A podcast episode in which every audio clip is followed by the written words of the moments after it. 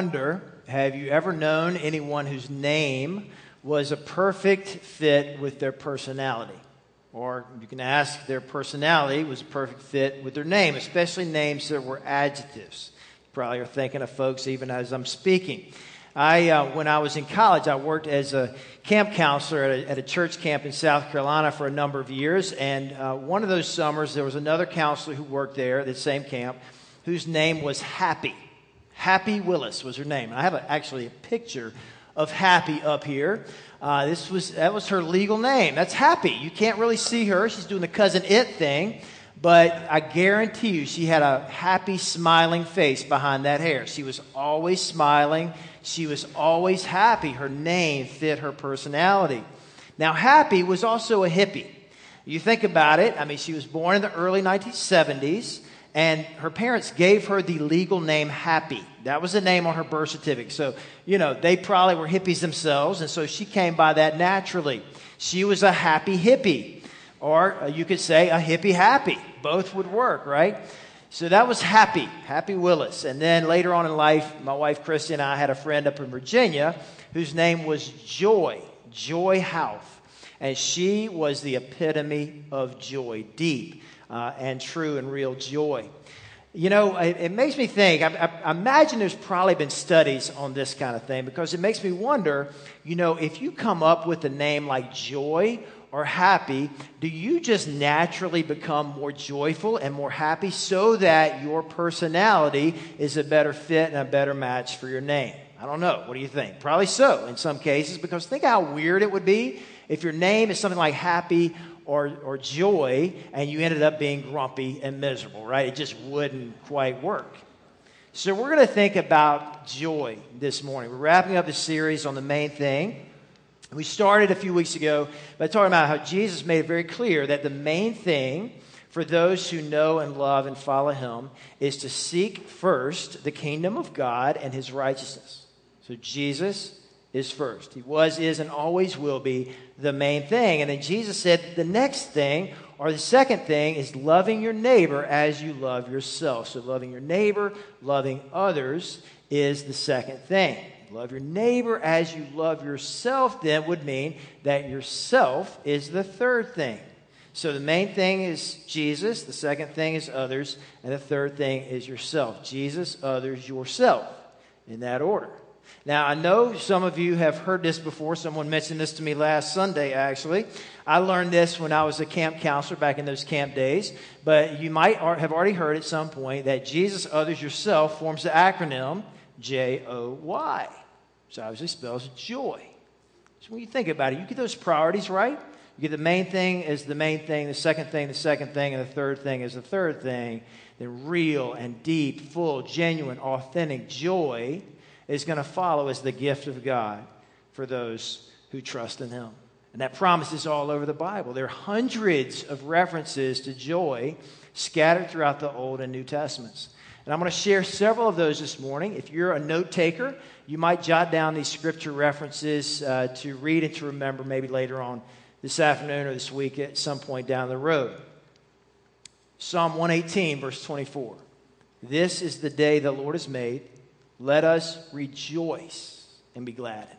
Rejoicing just in the very day that God has given. Psalm uh, 4, verse 7 God, you have put more joy in my heart. So God's the one who puts the joy in our hearts. You've put more joy in my heart than they have when their grain and their wine abound. Proverbs 17, verse 22 A joyful heart is good medicine, and a crushed spirit dries up the bones. Psalm 30, verse 5 Weeping may tarry for the night, but joy comes with the morning. Psalm 16, verse 11 God, you make known to me the path of life, and in your presence, God, there is fullness of joy. In the presence of God, He makes our joy full. He's not talking about a little bit of joy, He's talking about the fullness of joy. And then over to the New Testament from Romans chapter 15, verse 13. May the God of hope fill you with all joy. Again, being filled with the joy of God. Fill you with all joy and peace and believing that by the power of the Holy Spirit you might abound in hope. And then James chapter 1 verse 2, count it all joy when you meet trials of various kinds. So, even in the trials and the troubles, like Kim was talking about earlier, count it joy. John 16, verse 22, Jesus said, You might have sorrow now. Again, trouble, sorrow.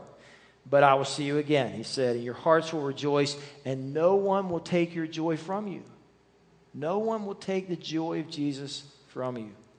1 Peter chapter 1, verse 8. Though you've not seen him, you love him. Though you do not now see him, you believe in him, and you rejoice with a joy that is inexpressible. You ever felt that joy that you just can't express, you just can't describe? A joy that is inexpressible and filled with glory. And then lastly, Romans chapter 14, verse 17. The kingdom of God is not a matter of eating and drinking. The kingdom of God is a matter of righteousness and peace and joy in the Holy Spirit. Joy in the Holy Spirit. Back uh, more than 2,500 years ago, after the people of God had uh, been run out of their homes and, and kicked out of their land and had been sent off into exile, and then, after several decades, by the grace of God, were allowed to return and to start rebuilding. They were seeking to reestablish themselves, so to speak, by making a covenant promise with God. And so they had this holy day to worship and to recommit. And we're going to read from the Old Testament book of Nehemiah some words about that particular day. So this is from Nehemiah chapter 8, verses 9 and 10. Nehemiah, who was the governor, and Ezra the priest and the scribe and the Levites who taught the people said to all these people, This day is holy to the Lord your God. Don't mourn or weep, for all the people wept as they heard the words of the law being spoken. And then he said to them, Go your way, eat the fat and drink sweet wine, and send portions to anyone who, who has nothing ready, for this day is holy to our Lord. And do not be grieved, for the joy of the Lord is your strength. What a great line. The joy of the Lord is your strength. Reminding us that this is not joy that comes from ourselves. It's not a joy that comes from other people or from the world or from anything or anyone else. It's the joy that comes only and always from the Lord. All the joy that's spoken of here in the Word of God is the joy of the Lord. Joy and God go hand in hand. God is a God of joy. And God wants to fill us with that joy, with His joy, and not just a little bit of it, not just a little bit of that joy, but every single bit of all of it for every single one of all of us. God is a God of joy who wants to pour that joy into our hearts until it overflows. Along the same lines, listen to the words of Jesus as he speaks of that same thing in the book of John, in the New Testament of the Bible, John 15, verses 5 through 11. Jesus said, I am the vine, and you are the branches. Whoever abides in me, and I in him, he it is who bears much fruit. For apart from me, you can do nothing. If anyone does not abide in me, he's thrown away like a branch and withers, and the branches are gathered, thrown into the fire, and burned. If you abide in me and my words abide in you, ask what you wish and it will be done for you. By this my Father is glorified, that you bear much fruit and so prove to be my disciples. As the Father has loved me, so have I loved you. Abide in my love. If you keep my commandments, you will abide in my love, just as I've kept my Father's commandments and abide in his love. These things I've spoken to you, that my joy may be in you and that your joy may be full. I'm the vine and you're the branches, Jesus said. He said, Abide in me and abide in my love. And he said, I've said these things to you so that my joy, the joy of Jesus, might be in you and that your joy might be full to overflowing. So I ask you, is the joy of the Lord your strength? Is the joy of Jesus in you? And is your joy full? And that doesn't mean that everything's Pollyanna for you. It doesn't mean everything's perfect for you, that your life does not have trials and troubles. That's never been a prerequisite for joy. It wasn't a prerequisite in all those Bible readings I shared earlier or in any of those other hundreds of references to joy in the Bible. And a perfect Pollyanna life without trials and troubles has never been a prerequisite for joy throughout the 2,000 year history of the Christian faith and church.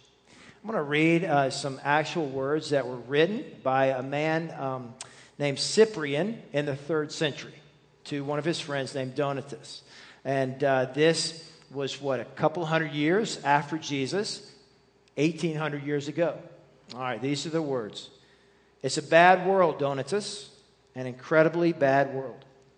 But I've discovered in the midst of it a quiet and good people who've learned the great secret of life they have found a joy.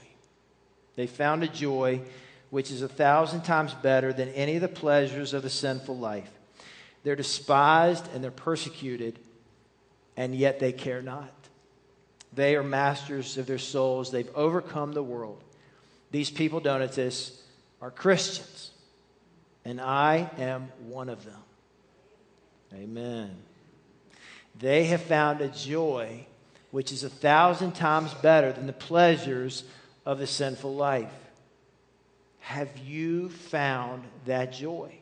It's the same joy that was spoken of in the Old Testament.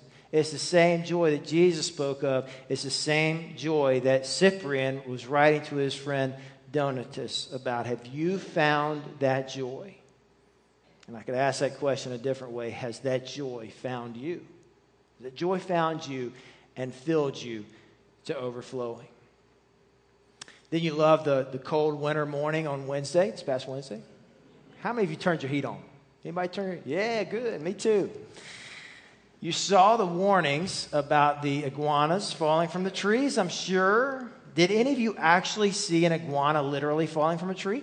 You did? Some of you did? Excellent. I knew, I knew some would. I knew hundreds, if not thousands, of iguanas fell from trees. I had three in my backyard. Uh, when I, uh, when I uh, woke and took our dogs for that morning walk in the backyard shortly after sunrise, I actually stumbled across one of those fallen iguanas. Uh, he wasn't dead. He was just in one of those comas. You know, he was just too cold to move. And um, there were three of them, like I said, back there, laid out along our backyard down, down by the water. And our dogs, uh, they were just loving it because they, they got to do what they want to do every single day get eye to eye with those big old iguanas. And I actually have a picture of one of them. There you go. That's, that's little buddy. The iguana's as big as he is. And he's showing that iguana who's boss right there. And you could just think that iguana's thinking to himself, oh, I want to get him. I just want to get him. But he can't. He's just slow motion, right? Uh, so the dogs had a, had a great time with that. Just cold and frozen, stiff and motionless iguanas. You can take the picture down now. I came back later uh, that same day, about lunchtime, to walk the dogs again back in the backyard. And by that time, the temp had warmed up just a little bit, not too, not too warm through the whole day, but had warmed up enough that those iguanas had thawed out. They'd gotten the life back into them, and they all went on about their merry way, all three of them. And it got me to thinking. Think about it, friends.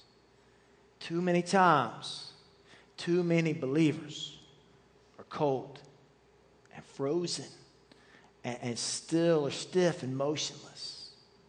And, and when that happens, we need more than anything else for the Holy Spirit to come and warm things up, for the Holy Spirit to warm our hearts to thaw us out, to, to bring the life into us, or to bring the life back into us, and to fill us with the joy of the Lord. That's what Jesus was talking about when he said, My joy will be in you, and your joy will be full. When he is the main thing, that's exactly what happens. He said, I'm the vine and you are the branches. Whoever abides in me as I abide in him will bear much fruit because apart from me, you can do nothing. In other words, apart from me, you're going to be cold, you're going to be frozen and stiff and still and motionless. Apart from me, you can do nothing. Abide in me as I abide in you, and you will bear much fruit. What's it mean to abide in him? It means to be and to stay connected with and to Him all the time. To be attached to and with Jesus all the time as a branch to a vine, and realizing that this is not just some marginal, optional, small, insignificant part of life over here on the side. It's the basis of life, without which we can do nothing, as Jesus said. Abiding in Jesus means abiding in His Word, as He said. My words abide in you, we read today. And Jesus' words are found in this Word. How much of your day is found in the Word? How much of the Word is found in your day? How much of the Word is found in your week? How much in your life? Please, please do anything and everything you can to abide in Jesus by abiding in His Word. Abiding in Jesus means bearing fruit for Jesus, as He said. It means making a difference for Him in your circle of influence in the world around you. It means doing good things for Jesus. It means sharing your life and sharing your love with others for Jesus. You see, Jesus fills you with his joy, not just so that joy is just kept to and for yourself, to and for ourselves. He fills us with joy so that we're so filled that it's spilling out and over. It's overflowing, spilling out and over your heart and your life to and into the hearts and the lives of others. What's the fruit of your life right now? Stop and think about that for five seconds. The fruit that is being produced from the faith in your heart and life. Five seconds. Think about it.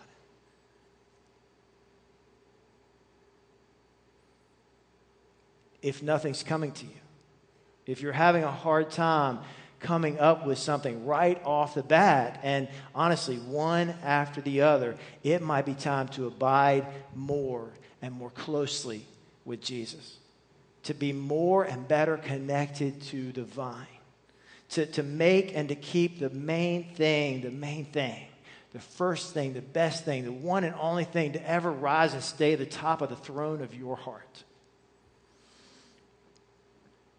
By this, the Father is glorified. That's what we read.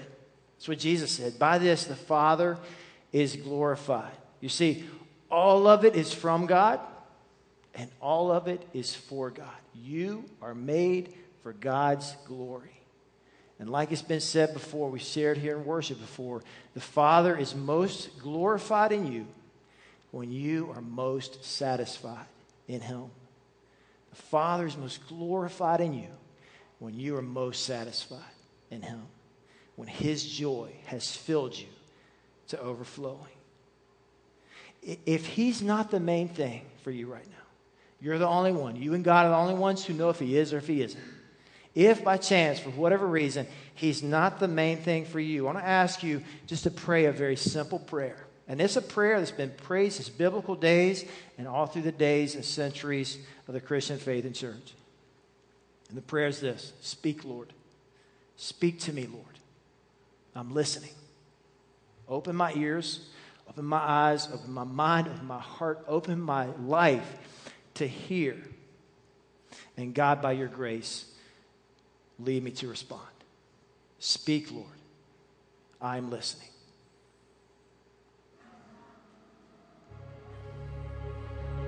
Speak, Lord. I am listening.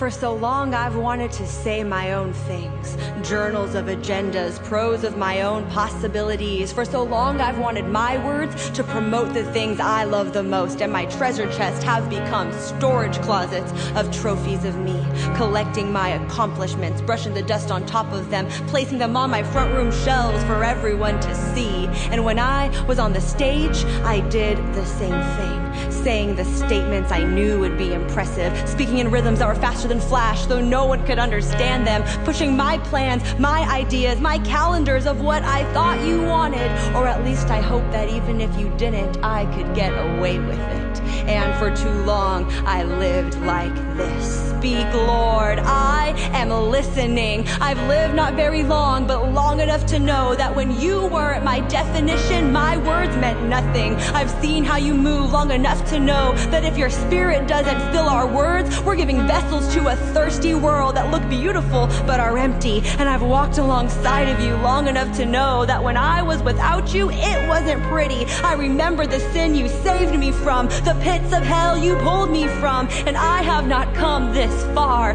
just to let pride take over me. Once again, I plead, I rebuke my need to be an exhibition. May my only ambition be to be like you and thus experience life the way you created me to.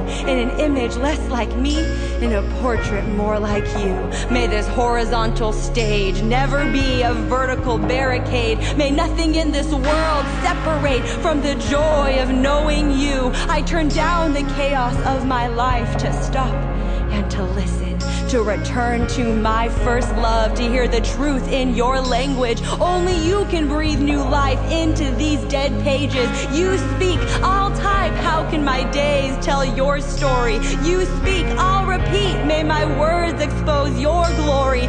Speak, Lord, I am listening. I turn down my own volume. I turn up your praise. May I be the microphone amplifying your words of grace. May the words of my mouth and the meditation of my heart be pleasing to you, O Lord, my rock and my redeemer.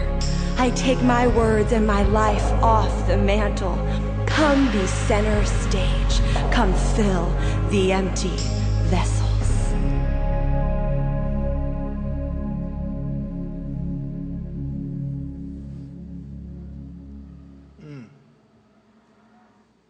Speak, Lord. I'm listening. You speak. I'll type. How can my days tell your story? You speak. I'll repeat. May my words expose your glory. Beautiful. You know what her name is? Hosanna. Seriously. Hosanna Wong is her name. Kind of like happy, kind of like joy. I was put onto her last week by my good friend Darlene Beckett right here. She sent me a video uh, of another one of her spoken word poems, and I, I found so many. Thank you, Darlene. Her life's incredible. This woman, uh, Hosanna Wong, long story short, grew up on the streets of San Francisco. And by the grace of God, Jesus rescued her from the streets and rescued her, more importantly, from sin and from death. And now her life is one great big Hosanna. You know what, friends? If, if Jesus has rescued you, no matter what name is on your birth certificate, your name is Christian, follower of Christ. Claim the name of the one who has first claimed you. Abide in him as he abides in you. I'm going to pray. If any of you would like to pray in person, one on one, Lori is going to be on the floor level down here. I'll be on the floor down here. You're welcome to join us as we sing our closing song or even after the service. And maybe today, you, for whatever reason, might be many reasons, maybe you don't even know the reasons, but you're feeling somewhat disconnected or maybe a lot disconnected from God. And you want to pray that, that connection would be made stronger.